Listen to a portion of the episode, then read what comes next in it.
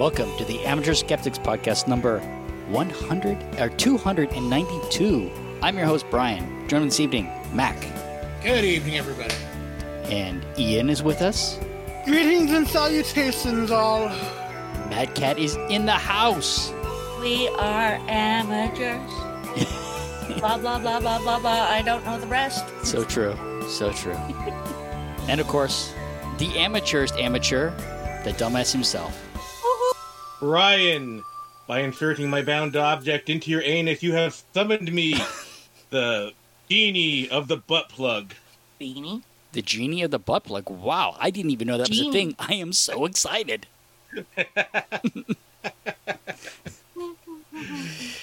D- d- I mean, is it just it's a, it's a it's a rubbing thing, not like saying your name three times, right?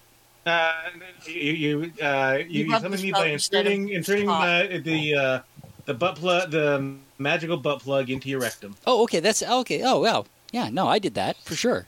Bottle juice. Bottle juice. Bottle juice. There you go. Bottle juice. Oh boy. Santorum, Santorum, Santorum. Right? Isn't that no? oh. Sandworm? Yeah, it's a secretion of uh, of lubricant of lubricant, anal fluids, and lubricant. Wait. Something like that. Yeah, something like that. Okay. My my leopard gecko anywhere near that. well, I, name's Santorum, so how's everybody doing? doing. Good. Good. Yeah. Wow. I, I, Uh, you know, he, he he opened up a business uh, after that, uh, selling milkshakes, and he, he called them uh, Santorum shakes, but no, people didn't seem to go for it. Oh, we got out to try and see Ray Parks, although I guess we technically saw him. He's at Mile High Comics. Um, I think he's done now, but we got there and it was just a two-hour wait. So it's like, yeah, that doesn't sound. what is what has he really done other than other than Star Wars? Right? That the uh, he Uh, you know well, he being was Darth Maul. X Men, Snake Eyes, and Okay. GI Joe. Yeah. Um, he, he's done a lot of stunt work outside of that. Okay. Uh, the Headless Horseman in um, the Johnny Depp. I'm not running out to see him. I, I, I- what what why why what what is what is your attraction that you want to go see him? Oh, it was Mile High Comics. I'd pick up my comics anyways. Okay. And it's like a timing thing. You know, just uh, we were hoping to just you know say hi and shake his hand and stuff. And Okay. He's not a great speaker. I, mean, I, I don't remember him really like even when we went to that Star Wars convention. His speaking, he's he doesn't seem like he's. I don't know. Maybe maybe, he's gotten better. I don't. He wasn't really speaking. He was just interacting with fans. Okay, if you wanted all right. to- a, a bit high price for his um, autograph and selfie with him. People were paying at eighty bucks for an autograph, eighty bucks for a sel- selfie. Where's the money like- going? Is it going into his Um, pocket, or is it, or is there, or is there a Yeah. cause involved? I don't think there's a cause involved. I think it, um, if if it is, he wasn't promoting. He wasn't over. You know, he wasn't making a big deal about it. So, Okay, I'll keep my eighty bucks then. Yeah. Yeah. But so we got to see him. Although I've seen him a few times, I've never actually gone up and met him before. So still haven't. Okay, and you were on the Functional Nerds podcast. Yeah. So I- um, I actually was on a few years ago as well. Um, back when I did the first George Armand novel, my friend Patrick um, has been doing it this that one for a while. He's done others before that, and then he's won. He actually won two Hugo awards for podcasting. So that's it, it, it's a fun nerdy group. We you know we sat and technically I was trying to, I was supposed to be promoting myself, but we just talked about geeky stuff and had a fun time of it. So We, we're an award-winning podcast. we won an award. Well, I mean, I, I gave out the awards, but yeah, Well, can I make the awards? yeah, absolutely. Uh, well, but the Hugos I think are a bit more We're an award adjacent recognized. podcast. Oh, you're saying that the Hugo's more prestigious, Yeah. prestigious than what? So, so what? What? What? what I mean, our, our Dick Joke podcast is is is what irrelevant to you now? Are, are you moving up in the world? Uh, are, are, are we competing against any other podcast for that? No, we don't compete at, with anybody for the bottom slot. Yeah, see, he kind of had to get people to vote for him Yeah, as being more. They, they liking him more than others. So you know, So popularity contest. yeah. It's a well, no, Yeah. and, and I think that I think that's exactly true with the, with a lot of those Webby awards and don't stuff like that. deny that. Yeah, and that's but for fine. podcasts, that actually makes a bit sense. Yeah, it does. Yeah, You know, sure what, does. what are the people listening to and enjoying? But why functional nerds? Are are nerds not functional by definition for some reason? I don't. I, I did not come up with the name. That is his name for the podcast. Um, you know, So it's functional, but not not functional. I, I, I don't know. I'm just trying to. I'm just figuring out if is is nerd is is included in the definition somewhere. You know, non-functional. right, right. Contact them, get them to have you come on the pod, their podcast, and you can ask that directly to him. What am, what are they going to talk to me about? Geeky stuff. Okay, well, it might work. I don't know. Yeah, there's probably plenty. You know, a lot of. Geeky They'll geeky probably uh, they'll probably want to want to hear why you home, think Homelander could beat Superman. They'd go there. They would. They would definitely go there. I also think Mighty Mouse could beat up Superman. Actually, Mighty Mouse could. Hey, I've seen Stand By Me, damn it. I know that Mighty Mouse isn't real. Mighty Mouse said so is real. Believe it. Oh, by the way, Brian, it appears that Soldier Boy probably can take Captain America, Ooh, but probably not Peacemaker. ooh. All Could we all be on that podcast? you want to for for that particular episode? Can you make that happen? Oh, I. maybe, maybe maybe they want to talk about scams and malware. In which case, you know, I'm I'm, I'm probably a good a good candidate to talk about. You know, talk about that crap. That's nerdy. Well, there's at least two of us who can talk about animals. Well, there you go. All right, and of course, Ian has has a has a romance novel. What a what a novel idea!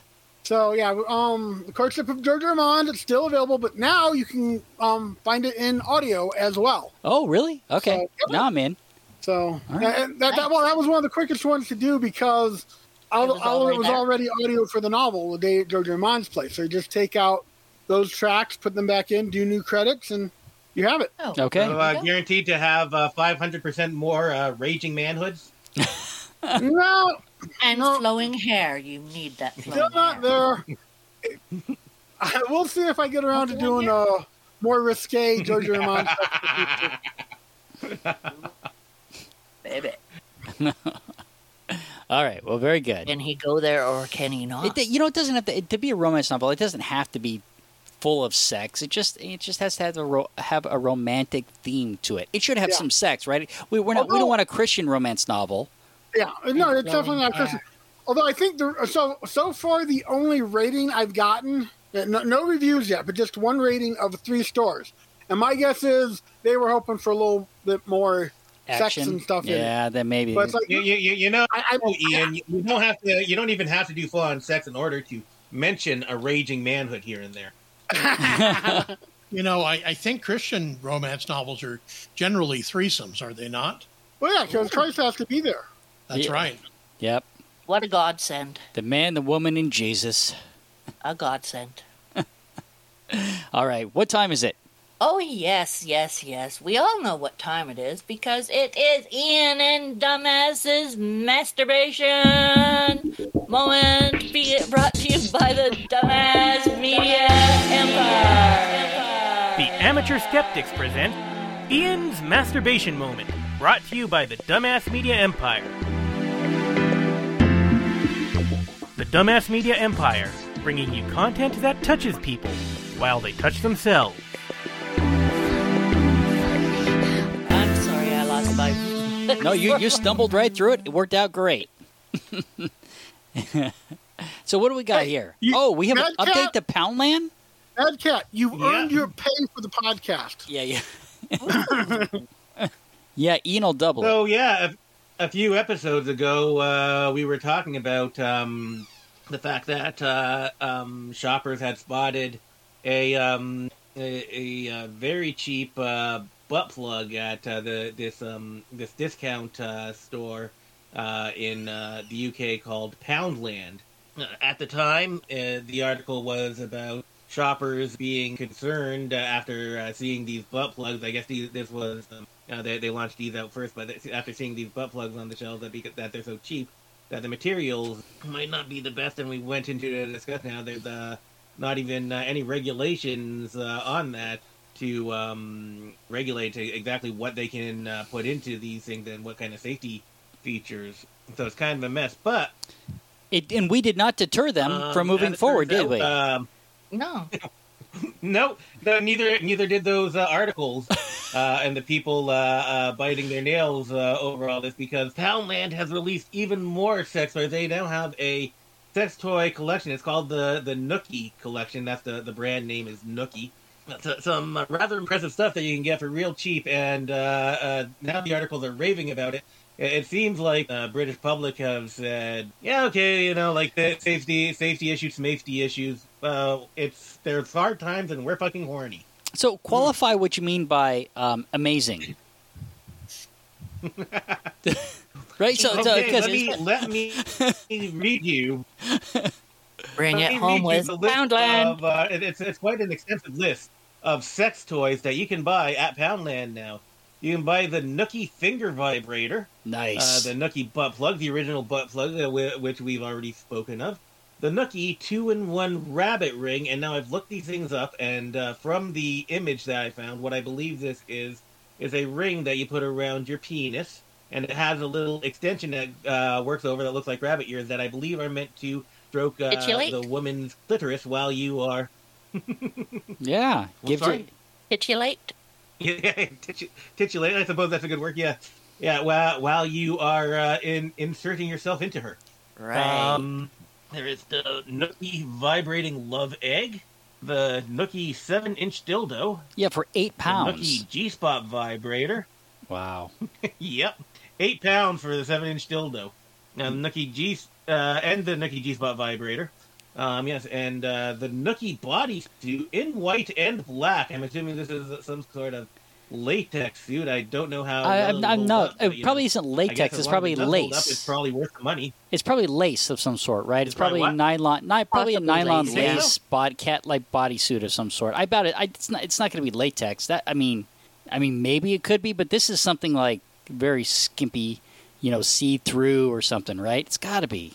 Could be. Could Ah, be. yeah. Uh, they've got uh, a two pack of Nookie boxers for five pounds. I guess those are just like they, they either have naughty sayings or naughty uh, images on them or something. Uh, you've got the, the look, Nookie love beads, um, and finally the Nookie clitoral vibrator. So you're gonna I have to bring that it is home from fairly Poundland. good- yeah, that that is a very fairly extensive uh, list of sex toys that you can get for this cheap. Yeah, it is. So, uh, dumbass, I guess the question here is what's your passport status? Yeah. Ooh.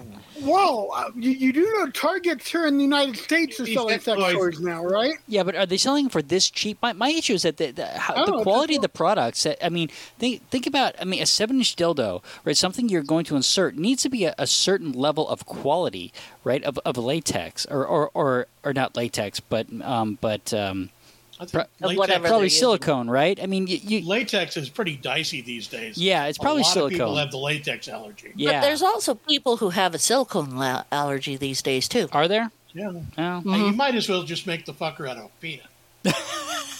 A cadaver? Buy a cadaver for eight bucks. Well, I like the reference fucker. Bring it home from Poundland. Poundland, Poundland, happy boiling boy and girl land. I can see someone dancing to that with, you know, doing the arm piston thing.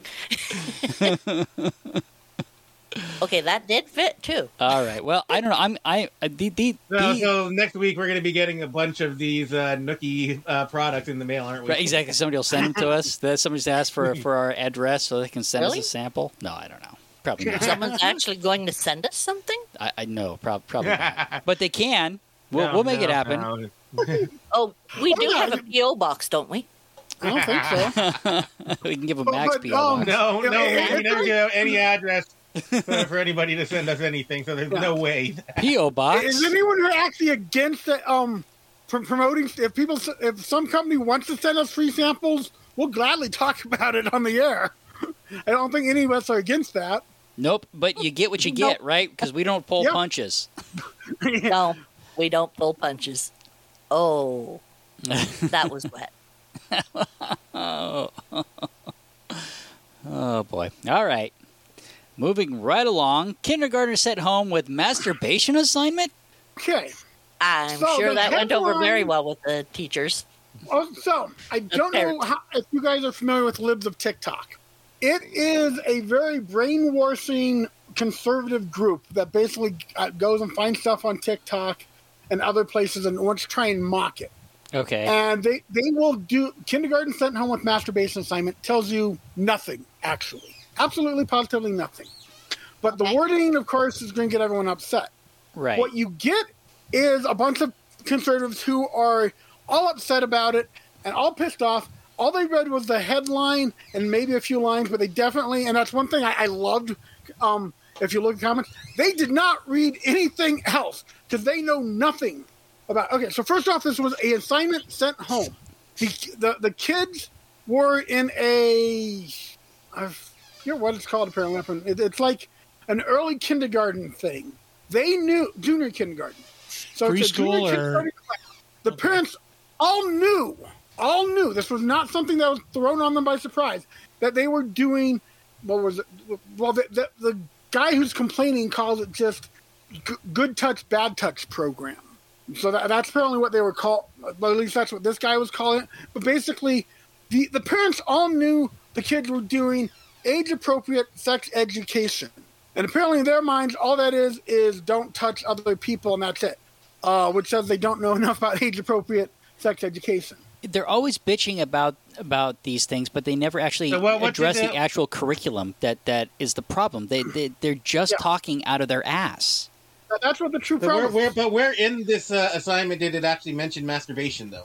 It does, right? Well, it doesn't use the word masturbation. So if you look at the worksheet and read what the worksheet says, it says, and this was sent home. This was not done in class with the teachers, which one thing I had to explain to many people. It's like, at no point is the teacher asking this.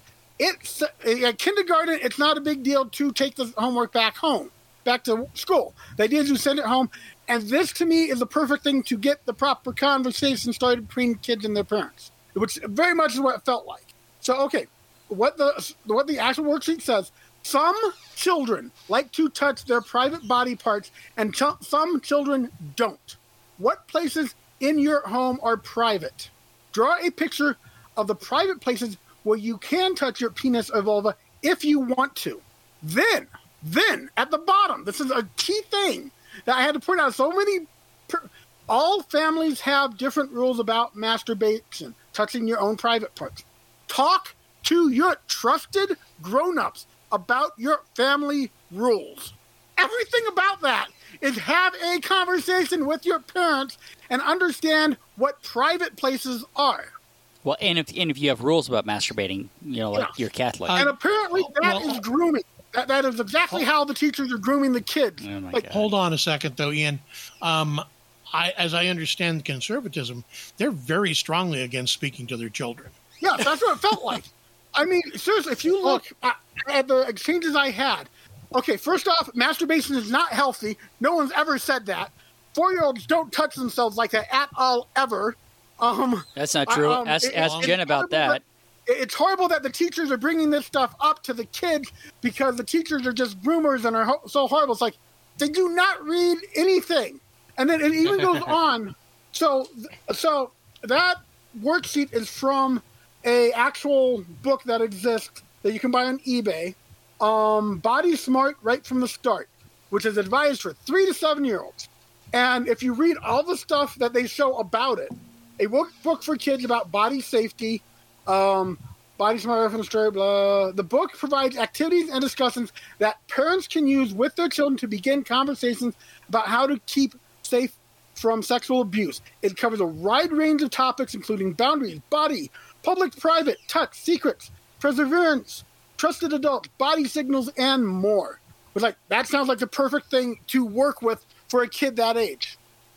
Uh, people don't want to even talk to their kids Yes. about anything until they're I know that's the problem. kids. If you listen to all these people, this is grooming.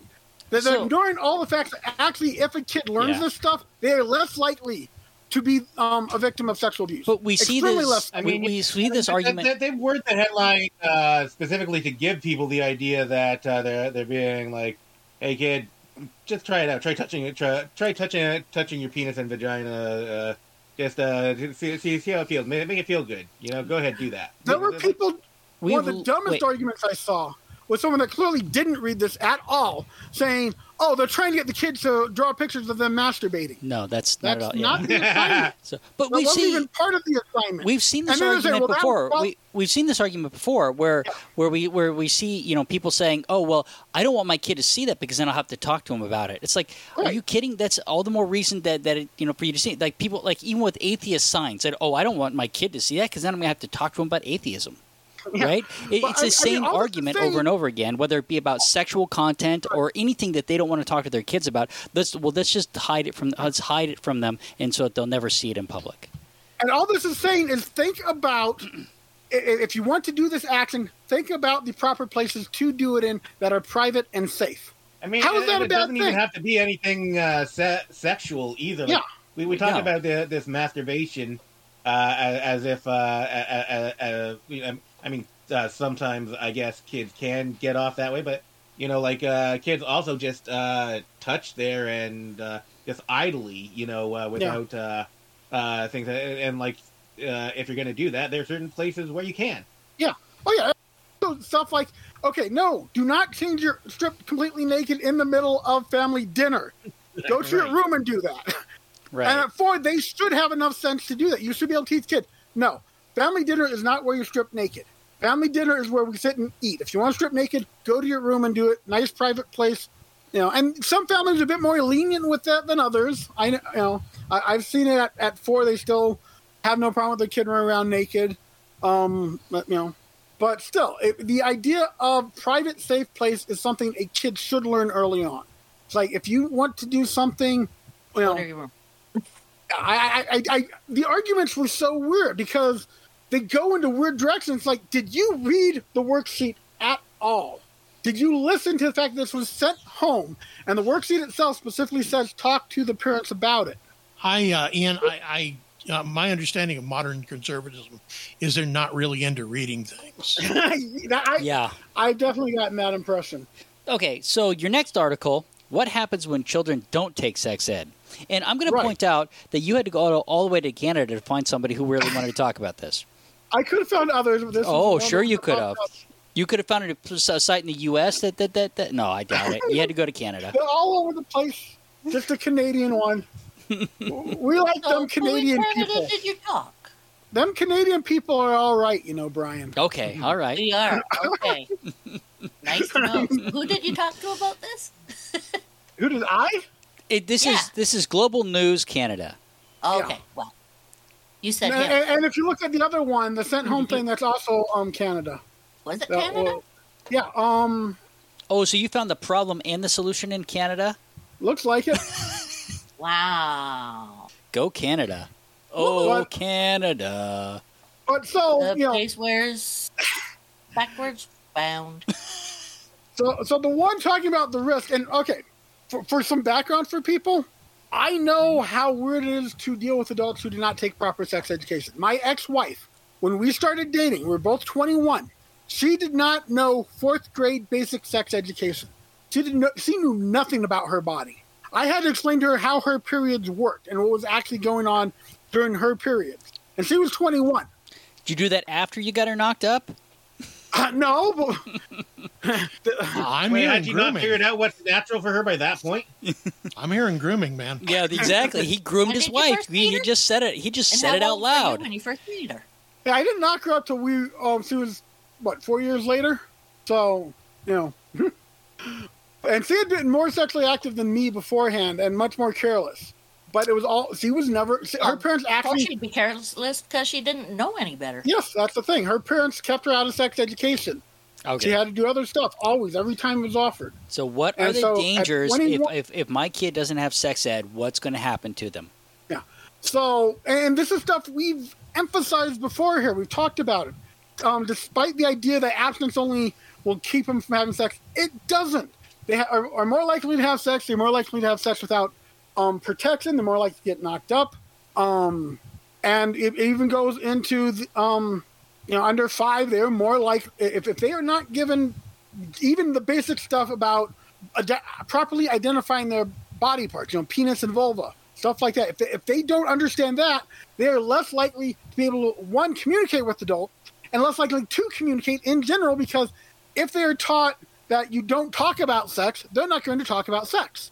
Even when they get abused, they will be less likely to actually go to their trusted adults and talk about sex because they've gotten it in their head you don't talk about sex.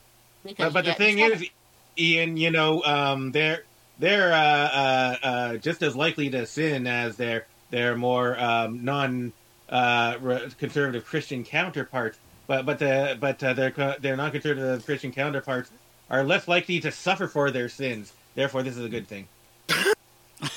Uh, People need to suffer for their sins, don't you know? We go to some weird places with that Yeah, you one. don't yeah. see. Wow. The sin, then you don't know any better. So, so, So I mean, so we, blamed for it. we we see the the dire- uh, we see with bad ed sex education here in the states all the time that that Yeah. that the rate of sex uh, of teen pregnancies, and and here's the thing is that you can you can do it. By, by looking at uh, the more conservative a state the state the higher the, the teen pregnancy rate is going to be. I mean Texas is, is almost is is towards the top of that list as far as the amount of teen pregnancies. And you look at places like California that are that are that have much much fewer ones that, that have a um, a more comprehensive sex ed. So it's not just teaching them sex ed; it's teaching them good comprehensive sex ed that makes Yeah. a difference. Oh yeah. And that's well, in this article itself, it talks about a study around the world. Various countries have found the exact same thing. This isn't just a unique thing to America or Canada. This is all over the world. When you teach kids the facts, you get them to think about it. You teach them the stuff as early as possible. You know, age appropriate sex education is so important. And you know, it, it talks about it del- delays the initial sex intercourse, it decreases the frequency, decreases the number of sexual partners, reduced risk taking, increased use of condom, and increased use of other contraception. You teach them all this stuff, they start thinking more for themselves. They understand the bigger issues, and they make informed, rational judgments. And Big surprise. and oftentimes, I, I don't know if they get it here either, but I think that the more compre- comprehensive the sex education, the later that, that kids are choosing to have sex too. Yeah. Hey, No, the- dumbass, what did they do for your sex education? Well, uh, it, it was exactly like uh, that John Cleese routine in uh, The Meaning of Life. Uh, you know what I'm talking about? Well, give her a kiss, boy. Don't go stampeding right toward the clitoris. What's wrong with a kiss, boy? I don't yeah, know. and- and there's a- that day. There's a whole nother one I had an exchange with, which could go in here as well, where um, there was a sexy sex ed program offered to 16 and above. It was all virtual, so there was no on you know in person classes, despite what everyone wanted to somehow believe. In the video, the woman doing the video talks about masturbation, and she says, you know, masturbation is a healthy, natural thing. Everyone um, should feel comfortable doing it, no matter the age no matter how old you are, or even like my nephews who um, have been touching themselves in that manner since they could talk. That's what she said. so the conservatives all went off on, oh my God, she's saying you need to teach them. and, uh, and put it in the album as "Baby's First Masturbation." Yeah, she's trying to offer classes on how to teach toddlers how to masturbate. No, Ian, she um, never said that. They were never there. Ian, uh, from Yes. what I understand about uh, modern conservatism, they're pretty much looking for a reason to lose their shit at all times. Yeah, yes, that yeah. that- that- that's very much what it was. I kept telling them, look at the video. She's not saying to teach them to masturbate. She's saying they do, and that it's a healthy, natural thing that you should not attack them for it. That's all she said. She's not offering classes to them. The classes are 16 and above, and yes, some of the classes were a bit risque, but once more, they were all online. It's not like they got together. I mean, one of them was yes, alcohol and sex you know but it was if you look at it's a discussion about um, having alcohol uh, having sex while drunk and you know what that can do to you physically and the moral stuff of it you know we're saying let's have a discussion about it. not that we're going to say it's a great thing go and do it and teach you how no but no one read any of that. They were looking for anything they could to be pissed off. And the moment you say no look at what is being said. Look at the actual facts. Oh you're just trying to be a groomer. You're a groomer. Okay groomer. Ah. See, I think know, the, the- the word that important- they usually use is pedophile. The important lessons are always learned by, you know, by example and the person doing it and making a mistake rather than being told not to make a mistake. So, you know, really what should happen to properly educate the child is that they should get drunk, have sex, and then be uh, forced to drink copious amounts of alcohol by their parent to prove to them that they don't like it. Yeah, it's weird if they call people groomers on this uh, on this thing. Uh, unless uh, you know, because like groomers it, uh, uh, is usually somebody who has uh, a lot of alone time with the child. Uh, I suppose that that's like what you think of. Like they're they're like trying to get them used to like Right. uh, closer and closer contact or whatever. But you know, I've like been- it, it, it doesn't really apply to a teacher, I'd imagine, for the most part. Well, yeah, I've and been a, taking I've been taking George to a groomer. And now I'm getting concerned. dumbass. I thought dumbass. she just messed with his beak. Oh, a boy. big part of grooming is to get them to not talk to their parents about sex Yeah, yeah, because you it- it- about- the actual pedophile does not want the child to feel comfortable talking to their parents or anyone in power because that's when the um, pedophile will get in trouble. If the, if, if the Ah. child is communicating to others what is happening feels comfortable about you know uncle creepy uncle guy got me alone and was kind of touching me and my um you know he was following my penis a bit. Okay the parents are going to think. They're going to like wait a minute what? But if creepy uncle can get kid not to go and tell their parents that's happening they have power so the idea that a groomer is going to promote the idea of parents talking to the kids about these um, things is completely reversed a groomer does not want Wow. kids comfortable talking to their um, um, parents about sex Here, but here's the problem: is There that is a surprising amount of strategy to pedophilia. Yeah, but here, here's the here's the problem that you you you are addressing this in in an in an honest manner, but these people that are making these arguments are are are, are dishonest interlocutors. They're not ma- they're, they're they're they're they're not really trying to have a conversation. They're No. trying to. sp- to, to stoke controversy, and that's Right, all they want to do. And, it, and it's manufactured. It doesn't have to be real because here you are talking about it, mm. right? But they're afraid of ha- of if you talk about it, they're going to do it. Well, but but a lot. Yeah, they- but they, they, they, if they were if they were being honest, they would look at the curriculum and, and point out the flaws in the curriculum. But instead, they they they are just looking at a piece of it and and and um, and then they're making up the content. yeah There is a flaw in your concept here, which is honest. I called them dishonest interlocutors. They're not being honest, No, no, no, no. The factor is is that you said if they are being honest. Which they're not. They're dishonest No, which interlocutors. they're No, not. no, no, no, Right. the, Right. the, the There's- headline itself is very manufactured Yeah. to upset people. And the people aren't, like I said, if you read everything there, it's like, this isn't what they're saying. It doesn't even, Nope. you know, read There's been a few times uh, in the past where, like, uh, any kind of mention of uh, uh, masturbation and sex education is, is uh, headlined as though the person were uh, recommending the, you know, uh, a masturbation, a, a teacher-led masturbation session or something. Yeah. Well, no, that's I what they- believe the uh, I believe the Surgeon General you're looking for is Joycelyn Elders. Yeah. Right. Let's. but Keep, that, that's yeah. a regular Yeah. claim that I by think bringing it up, happened another time too, uh, at least. But by bringing it up, you're teaching the child to masturbate. And like, they You're don't need to be taught. No child needs to be taught. They will figure it out on their own. Yeah. No, But just, that's true. You know, But but you- re- realistically, that they masturbation for a lot of these conservatives is is ties back to religion. And and they want to introduce shame into the act, and by introducing shame into the act, it allows them to you know to they use it as a form of control, right? Religion uses the, the, the sexual shame as a form of control. So it's it, so once again, we can take this all the way back to religion, and and the Catholics who say you know who say you shouldn't be masturbating, and and which is not in the Bible. Which is nowhere in the Bible. it doesn't matter. Yeah, yeah exactly. Well, that, that's fine. But but that is that is what they're telling kids is that, that that they shouldn't be touching themselves because that's how they let the demons in. And actually, by telling them not to touch themselves is how you let the demons in. Well, uh, true, right? That's how you're creating a predator, right? But Yeah. I, I- maybe that's maybe that's in a stretch, but I, I but I think that you know you're certainly creating a problem. yeah.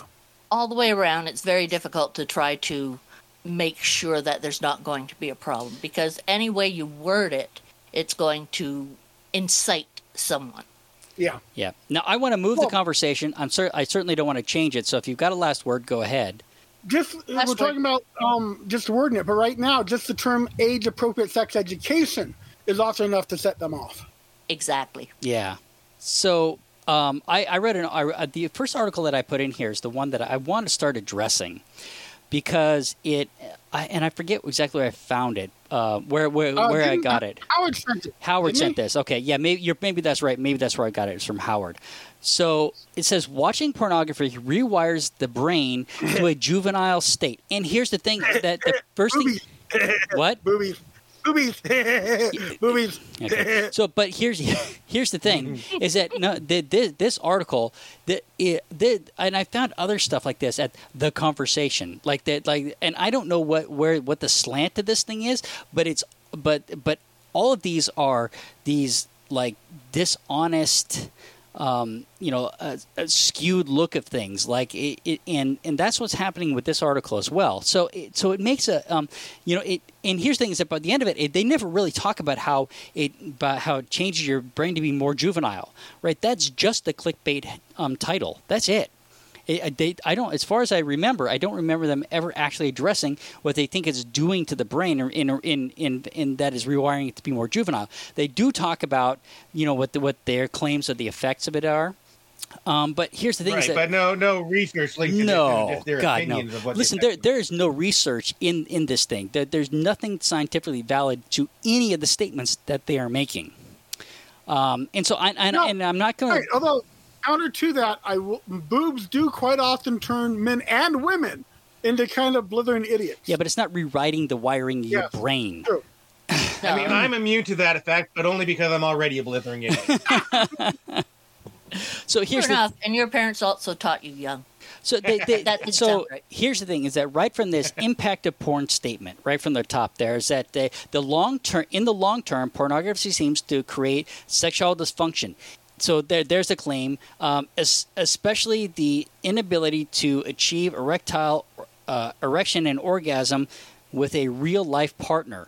Marital quality, um, they're saying marital quality is affected, and then they, they make another one down here that I also chose to address. I, I can't address everything in this article um, because here's the thing: is that when when I finally got to some stuff that was valid, that is actually looking at research and actually talking about the state of the research, um, it, it, it's amazing what, what's going on with these articles. And so, what, what I think is really happening here is this this is this is the the people writing these articles are are um, are probably making money off of the the uh, um, the por- porn addiction like um, um, recovery sites. it? No, it's it's the recovery stuff, right? So here's Oh. so when you start looking at the amount of money that like when you when you look at what the cost of, of drug addiction and, and what and, and the recoveries for that and and and and, and that really is an actual addiction, right? It, you know, it can cost you know eight hundred dollars a day for people to be in these facilities or more, and it can cost twenty, thirty, sixty thousand or more dollars to, to for these recovery programs and and they're doing and they're trying to sell similar types of programs for for pornography uh, um, addiction and these things and so some of these programs are extremely expensive and so there there's two there, there's two ways to make money um, with pornography it's it's it's selling um, you know the anti-pornography you know uh, uh, it, basically trying to convince you that you have an addiction and selling you a program or it's or selling the pornography right and so so and uh, Brian, from what I understand about modern conservatism, they like to be on both sides of the money making line. they probably that's probably true, right? They yeah. So um, and so I, I and so I don't know for sure, but I I think that some of this research is coming out of these programs, right, to, to try and facilitate the, the selling their their products. I couldn't make that correlation right right at the moment, but it, it, you know the, the the claims being that are being made on the anti-porn sites and the in the you know in the recovery sites are, are these types of claims that it that it causes erectile dysfunction and uh, and and some of that. So Erosion of the prefrontal cortex. stuff garbage like that yeah. So so here's the thing. So um, and and I'm primarily looking at um, the where the article that I that I'm using for my primary source to rebut this is is it in here? So and I, I have the PDF I managed to find the, the PDF for this but I'm going to stick this in here. Um, I'm gonna so it's so it's called the uh, the emperor has uh, no clothes and and the link that I'm putting in here actually doesn't have the the PDF. I managed to find the PDF somewhere where I didn't have to pay for it because they want 40 bucks for it. And to be fair, it's probably worth their 40 bucks. Um, but so that that this is pri- this is the primary that we can't piece. ask our whoever watches uh, uh, listens to us. Yeah, well, I mean, I, I found it. I found it Um, on Psychology Today, is where I Yeah. found it. No, I'm I'm just saying that we don't want to um, have uh, say go pay forty bucks for this, even if it is worth it. I, I, I don't know. Somebody, somebody, somebody that somebody might find might find value in that. Uh, Well, Um, true. Uh, never mind. It- yeah, but no, but I I mean, it, actually, it's worth the forty bucks. Okay. Let's see. Let's see if this is. Oh, here's the one. This is the link to the PDF. Let me put this in here as well. So in case you guys want to follow along with my rambling. Okay, so there, so so there it is. So it's Psychology Today. Um, in uh, so it, it it's uh, it's there. Um, and so I've taken some excerpts from it that I that I want to go through. And so the first thing that that it says this is the the um, the theory and research behind pornography addiction is hindered by poor experimental design, limited method methodolo- methodolog- method methodological research rigor, and lack of specific models. So they're doing poor they're doing poor research, and one of the main things that that that's happening here is that they're they're not they're not looking at longitudinal studies. They're looking at um, the, the you know at, at studies where they just give you a survey. And and I've complained about survey ones all the time. Whenever whenever we're looking at research and it's like and and they just sent out a survey to somebody, it doesn't tell you anything when you get this information back, right? Because it because these people will tell you the state of what of what's going on right at the moment. What you need is a longitudinal study over several years that will actually t- take a take a methodological look at, at you know and, and be more rigorous about the questions that they're asking and and and really take a look at, at people's habits and what they do on you know daily weekly basis right over Yeah, a period and of time And I think it's not the case that uh, these kinds of surveys can't give you useful data. It's just that uh, you got to take them with a big heaping of salt because a lot of things uh, can affect them, and there are a lot of ways uh, for them to do to to go wrong, basically, and uh, they can't give you as uh, uh, fine detailed and allow- an analysis as a as a really good detailed study can. I also think that the that the questions are not being vetted very well, right? That that that they're ambiguous and lead you in a certain direction, and that's a huge problem with with with survey studies. Can one be done well? Yes, I agree with you, dumbass. One could be done well, but I think most of the time it's not because I think that it's agenda driven. Yeah. Uh, and then the media, it, the media is using this. And that's also the, the problem with uh, uh, meta studies as well. That It- uh, yeah. can be done well and uh, are very important in delivering you in finding like a, a, a trend in all the data, but they can also just be uh, uh, if if they're not done with the utmost rigor, they can be ju- just trash. Yep.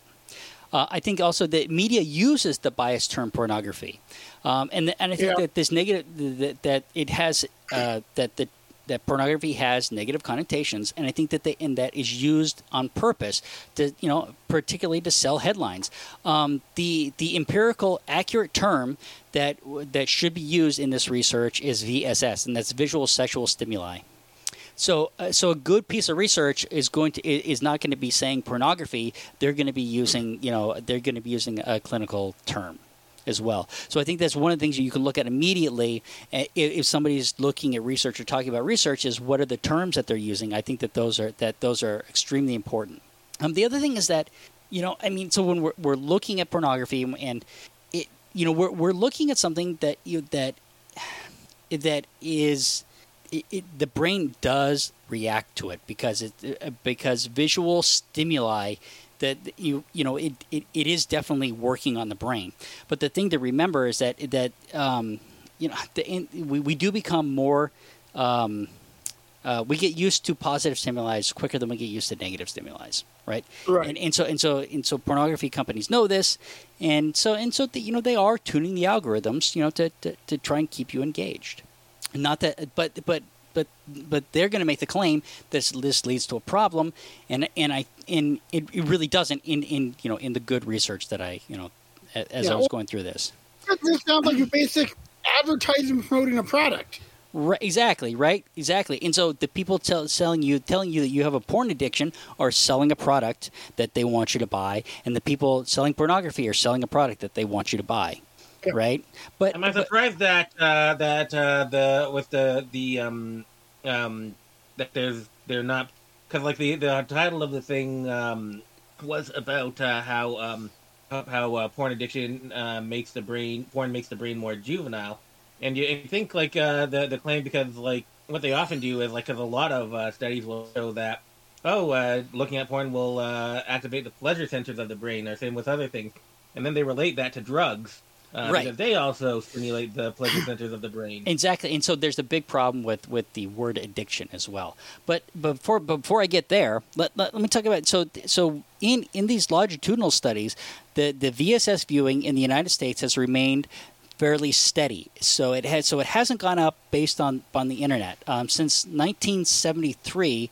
Uh, shows the shows the greatest um, change with the introduction of the VCR after a period of legal prohibition. Um, let's see, of, of those over the age of 18, 75% now have regular internet access, and 60% report broadband, 55% uh, access the internet using it wirelessly.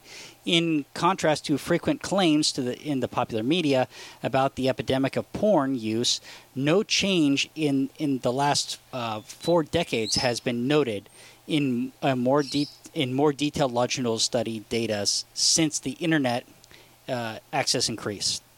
So the internet has not blown up people. I mean, it, it's made it made access to porn maybe easier, but it but it hasn't actually increased the amount of viewing of porn, which I found very interesting. And once again, they're, these are they're they're looking at lo- they're looking at longitudinal studies over a period of time to um, to show that.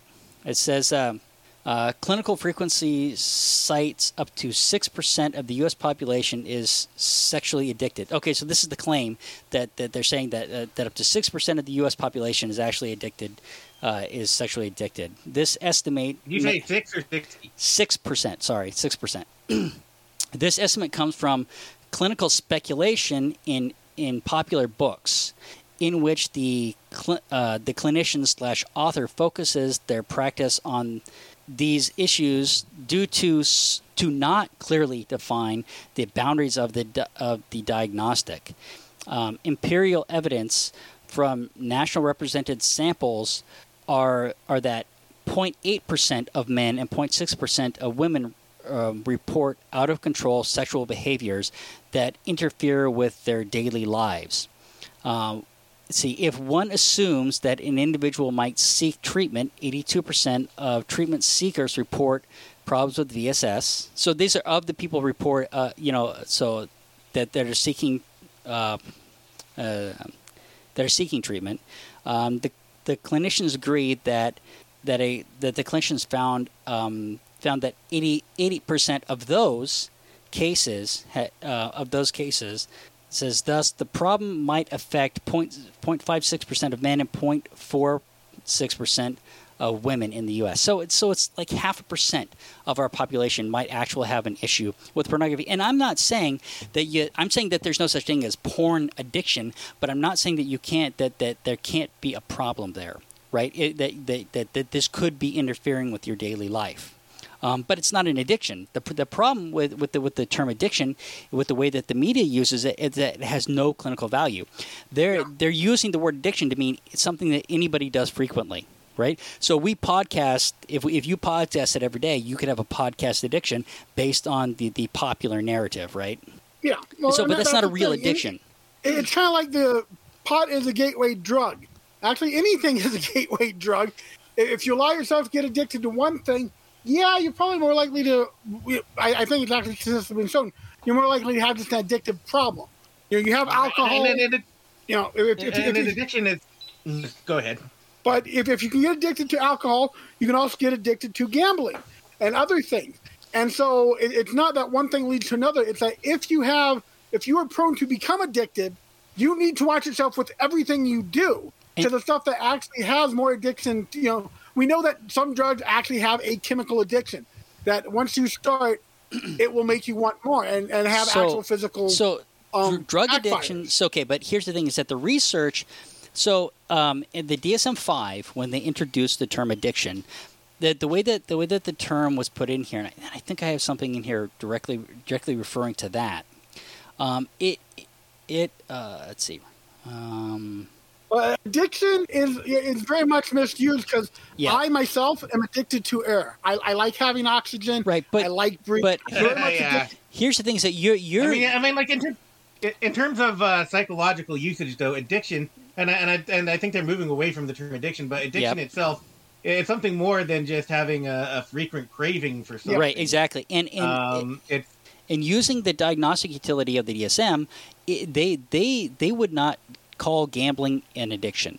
But you can get addicted to no, it. You can't. No, you can't. with Here's here's no, but that's the whole point. Is that here's the Yeah. thing is that you when you when we're talking about drugs and we're talking about one of the things that about addictions is that they can be genetically transferred, and and so w- by looking just at the diagnostic manual, not using the word addiction colloquially, it's difficult using the DSM-5 to call something a gambling addiction. It's not to say that you can't have a problem, but but it, but it wouldn't be it would be difficult to use the word addiction attached to it. Okay. Right. So, so, the- the- Yeah, so we're just and- talking and- about and- clinical and also value. We should we should uh, yeah we should say uh, that there's nobody who like um, if they say uh, uh, go for um, a week without reading porn are just like trembling and uh, right. uh, uh, having all these uh, weird symptoms. It doesn't work that way. Yeah, there's definitely no chemical addiction to porn. Right. So here I'm, I'm looking for exactly what I'm trying to say. Um, okay. Widely criticized, uh, um, widely criticized critiques of the addiction model have been leveraged against other behaviors as well, including food, internet, and gambling. Um, the preservation of the term in the popular presence in popular press and by treatment providers is puzzling. The oh, this is this is a different piece because this is getting into the pseudoscience of, of what these people are trying to peddle. Um, I'm, I, let me see. Let me look for the DSM thing. The, this I, found this whole thing fascinating. So the DSM five introduced the term addiction within the broad category substance related to addiction disorders. Overall, the see the objections of the working group uh, uh, of the working group. However, the term addiction was specifically rejected uh, to describe gambling or substance uh, or substance or substance use, despite the uh, selection title, suggesting that the term over the utility of addiction framework. Yeah, see, and and I'm, I'm I'm off the rails here. But basically, what what what they're getting at is that it they, it was hard, you know, using the term gambling in in relation to the DSM. Um, and, and what it's saying it is what is is widely criticized. So so there's ambiguity there, right? So I shouldn't say that you can't do that, but I'm saying that that there are critics of, of the way that the addiction model works and whether gambling fits into it. Does that make sense? Where where, where I'm It going with that? It's complicated. It's a Right? fuzzy word. I mean, we we, That's we part of the problem. even in on this podcast, we have a tendency to you know to to um, to gloss over things and, and stuff like that. And I was trying to be more specific with with this because I, I just wanted to dig into it a little bit more because we talk about it a lot. Um, so yeah, so I so I think that using using the gambling uh, using the addiction flame, framework to to describe gambling, what they're saying it doesn't doesn't necessarily work, and it wouldn't work for pornography either. And once again, I don't I don't want to say that people can't have an issue with with watching these kinds of stimuli that causes them a, that that causes them a problem, but I just think it's it's infrequent.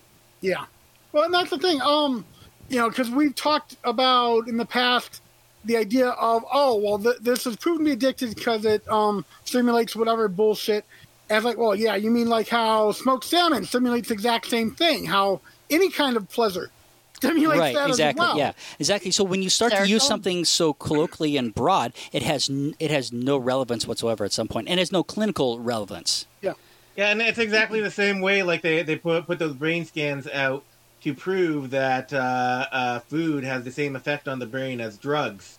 Right which is dumb Uh, I, I would like to throw out there that a uh, a decent porn addiction is probably a little cheaper than a smoked salmon addiction. yeah. yeah yeah it could be Depends.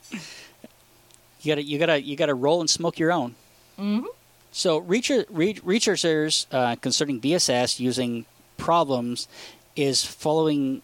Uh, i let's see, concerning VSS using problems is also unusually weak, making any support for an addiction model necessarily weak.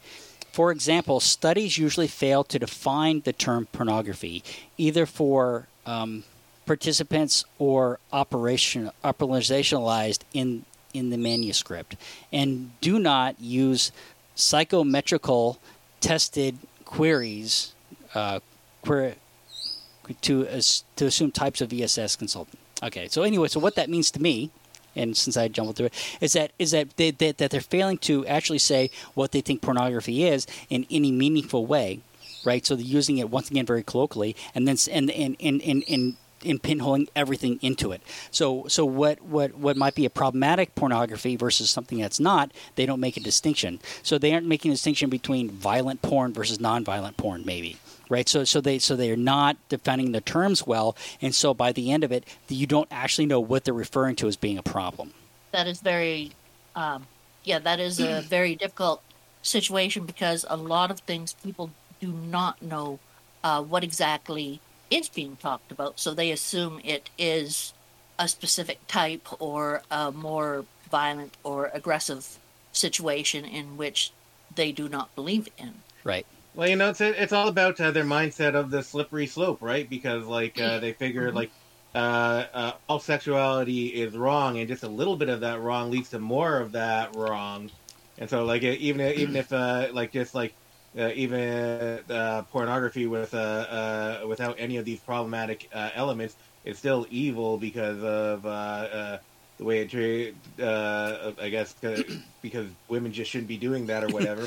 Well, okay, Uh, and that's a different God. subject entirely in a lot of ways, right? Whether I mean, because the, these, these people that are that they just think it shouldn't exist, right? Versus um, what type of you know, there's different types of porn. Which ones are problematic? All of them, or, or none Oh, yeah, them? yeah, you know, yeah, yeah. I mean, like, well, that that's what the the argument is that Yeah. it's all por- problematic. Like, even if even if they don't have any, say, uh, uh, rape scenes uh, in, the porn, that uh, uh, it's uh, adjacent enough to them that, that people are because uh, if you if you go into porn, it, it's such a strong motivating factor, don't you know that. If you if you indulge it a little bit, it'll want to indulge it more and more, and that's that's where the addiction comes in because soon the regular stuff that was doing it for for you before won't do it for you anymore, and you'll have to go to more and more extreme pornography. Yeah, so and so actually, so I have a I've rebutted that here down here as well. But here's the thing: is that there there I, I I looked at that one as well because that was another one. I was like, are you sure?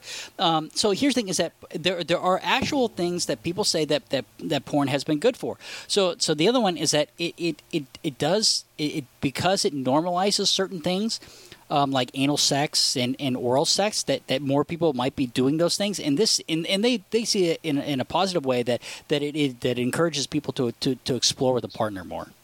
And and so and that it can make them uh, more confident. But the other thing that, that porn can do is that it, it that people that are watching some porn that they, they might not be interested in doing, they can kind of get that out while watching porn, and then, and when they're with their partner, then maybe they, they you know they're not trying to push that kind of stuff with, with a partner.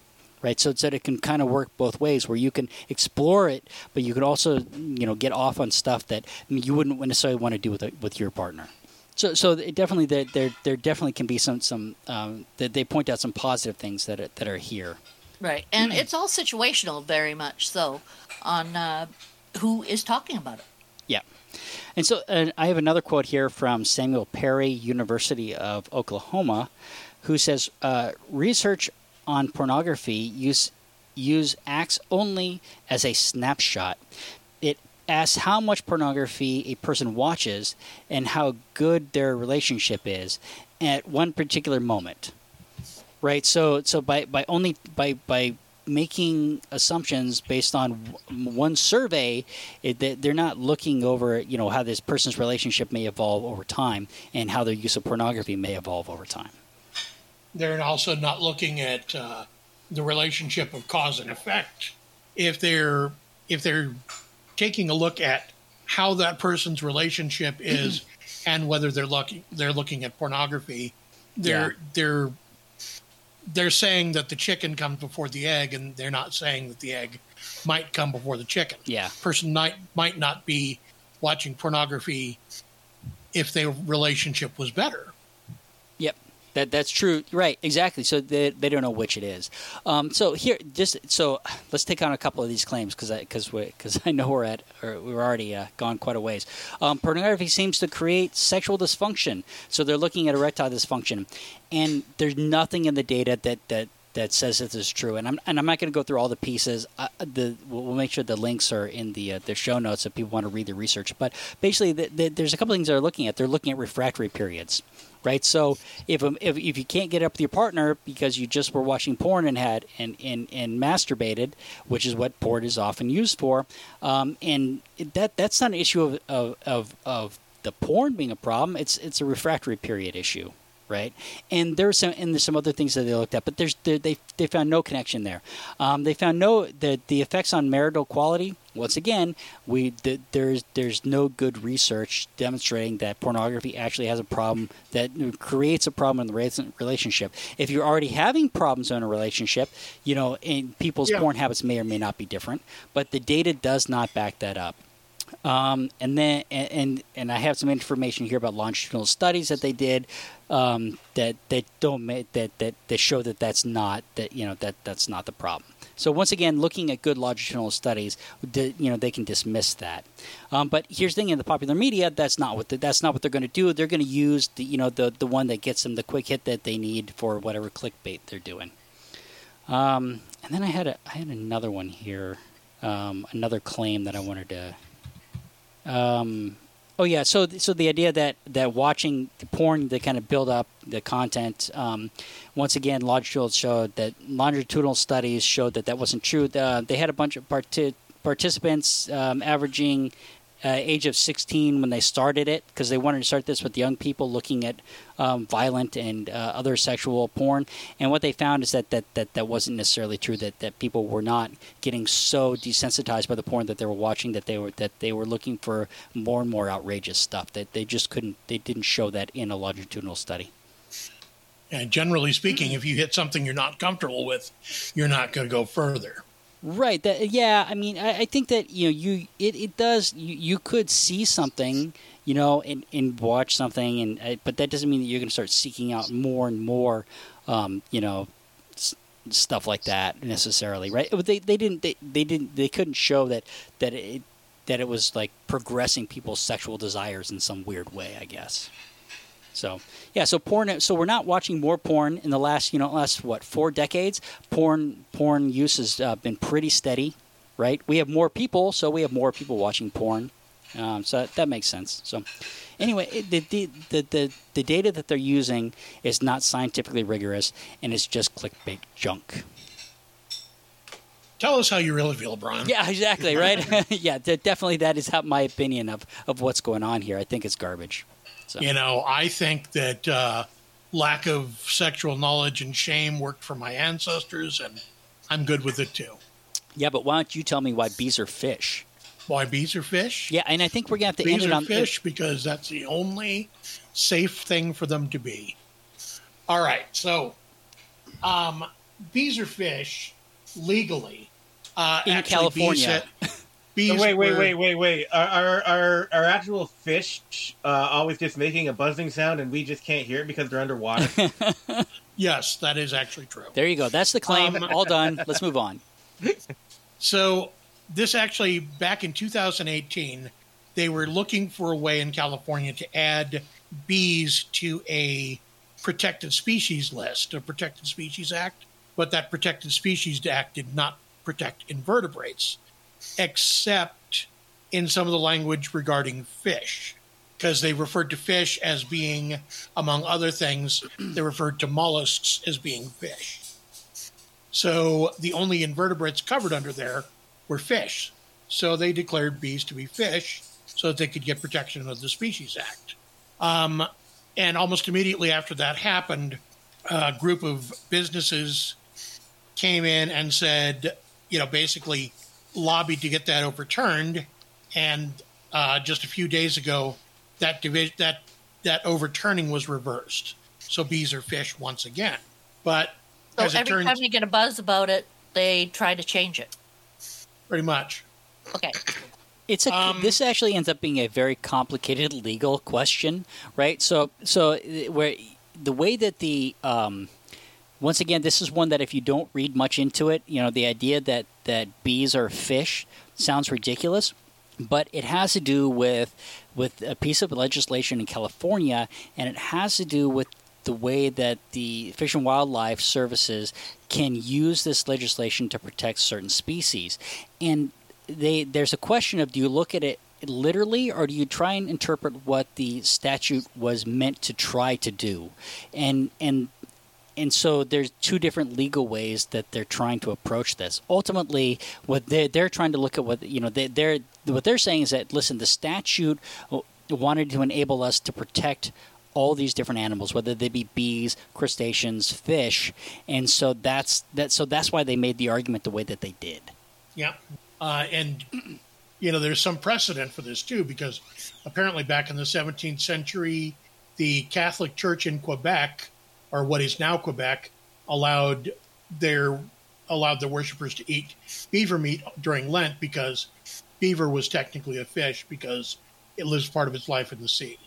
There's yeah, well, but that you know that's a Canadian. Is it wasn't that wasn't that from Canada? There- That there- is I- I said Quebec, Canada, yeah. but I mean that's not in the sea either. It's in the water rivers. Which well, but is but they but they live in they live in water, making them part fish. Yep. Uh, water would be part fish, but it's not salt. Well, but So it doesn't have to be salt. There's a lot of freshwater fish. Remember to eat, uh, you know, beavers are beavers are off the table now, so remember to try to eat a platypus during Lent. Well, now, Actually, you to um, uh, interpret the intentions of the rules rather than the words of them, doesn't that kind of suggest uh, incompetent lawmaking? Um, okay, I, okay, but here's the. I, I'm gonna I'm gonna say no. I, I am gonna say no because because we, we there is the intention of a statute and what it's trying to do. But but with with all legal with all legal things, and, and when you see this, people that are originalists, you know, will try to and will say, well, what did our founding fathers actually want this to mean? And then ultimately, what it ends up meaning is whatever they want it to mean anyway, right? So so there, so there's the textual view of things, but the, and then there's the intentional view of things, and I think that you know really you want to you want to look at what what the people writing the the statutes were intending to do. And Matt, considering Yeah. that um secretions from a beaver's butt is used for vanilla flavoring, I wouldn't be surprised if I eat beaver fairly regularly. well, That is true. And I'm, I'm sure in you fact- want us to believe you eat beaver fairly regularly. actually, with the beaver butt vanilla, that would be way too expensive. Apparently, But here's here's my suggestion. If you want to understand this better, you go over to, to the Opening Arguments podcast, and Andrew Torrez is going to is going to go through it in excruciating detail and explain it to you. And, and I really highly recommend that, that you do that too. And I and, and I have a link in here that to the Opening Arguments podcast because they went through this, and, and by the time when when he's done with you, you will believe that bees are fish and you will understand what what the intention here was and, and, and why this why this held the way that it did. But here's the thing is that it's not over. The California Supreme Court could overturn this again, right? yeah. Um, and and so what we'll see what, what happens. But if if they if they overturn it, you know there there's you know then I think it had, the legislature is going to have to decide how they want to you know it, they might have to broaden the powers. I don't exactly know what the recourses are here, but certainly the idea that you should be protecting bees, I don't I don't think any of us disagree with that, right? But do you have to classify them as bees fish to protect them? That's the question. mm. and making bees live in water doesn't count as protecting. No, it, it does not, and that's that's not what they're doing. The- This, uh, you know, I, there there were some good analogies in here. I was thinking I, I, I had one, but I mean, the, the ability to protect animals that need to be protected—that's what the statute was trying to do, right? That that was the intent of it. And I don't I don't know if that's sloppy legal um, legal stuff or not. Once again, that's a that's a you know Andrew Torrez I think can go through that and answer that better for you than I can. it's it's very difficult when the um, when the law does not help uh, with trying to uh, trying to keep the safety of an animal, especially a keystone animal. So it, it comes down to the word um, invertebrate, right? So bees are invertebrates. So in the so the the there is precedent for protecting other invertebrates, and so and so that's that's where this this comes down um, to the word invertebrate and and and how Well, that- you know they protected them in the past, and whether You know, that I- applies to bees. I just think it's fair that bees should have the same protection in California as Ted Cruz. So in, in. California. I mean, he's he's protected here in in, uh, in Texas, but I, don't- I think that he should Yeah, not but be he's allowed also to leave the protected. state. He's also protected in California as an invertebrate. Troglodytes are protected now. It's pronounced trilobites. Brian. Ted Cruz should have not have a Isn't that protected just like chimpanzees and uh, bonobos? Well, I, yeah, I, I don't know. I, once again, oh, once again, this comes down to that it's a that it is a complicated legal argument, and in in in a lot of ways, you need to be a lawyer to understand it. And the best explanation that I heard of it is not this article. Unfortunately, that we that on Slate, the Slate article is fine, but Andrew Torrez did a much better uh, deep dive into it. And what's funny is that you know they, they talk about the idea. Um, th- this this article starts off talking about tomatoes, and you know how um, a farmer wanted to be classified as fruit, so he didn't have to, as opposed to a vegetable, because of tax reasons, right? And certainly, uh, um, uh, tomatoes are fruits, right? But from a culinary standpoint, that they're vegetables, right? So once again, we've got a culinary term. But you know, well, and ketchup is technically a fruit, uh, a tomato. it's actually a tomato vegetable, smoothie. right? Exactly. So can you make fish sticks out of bees? I, I sure, why not?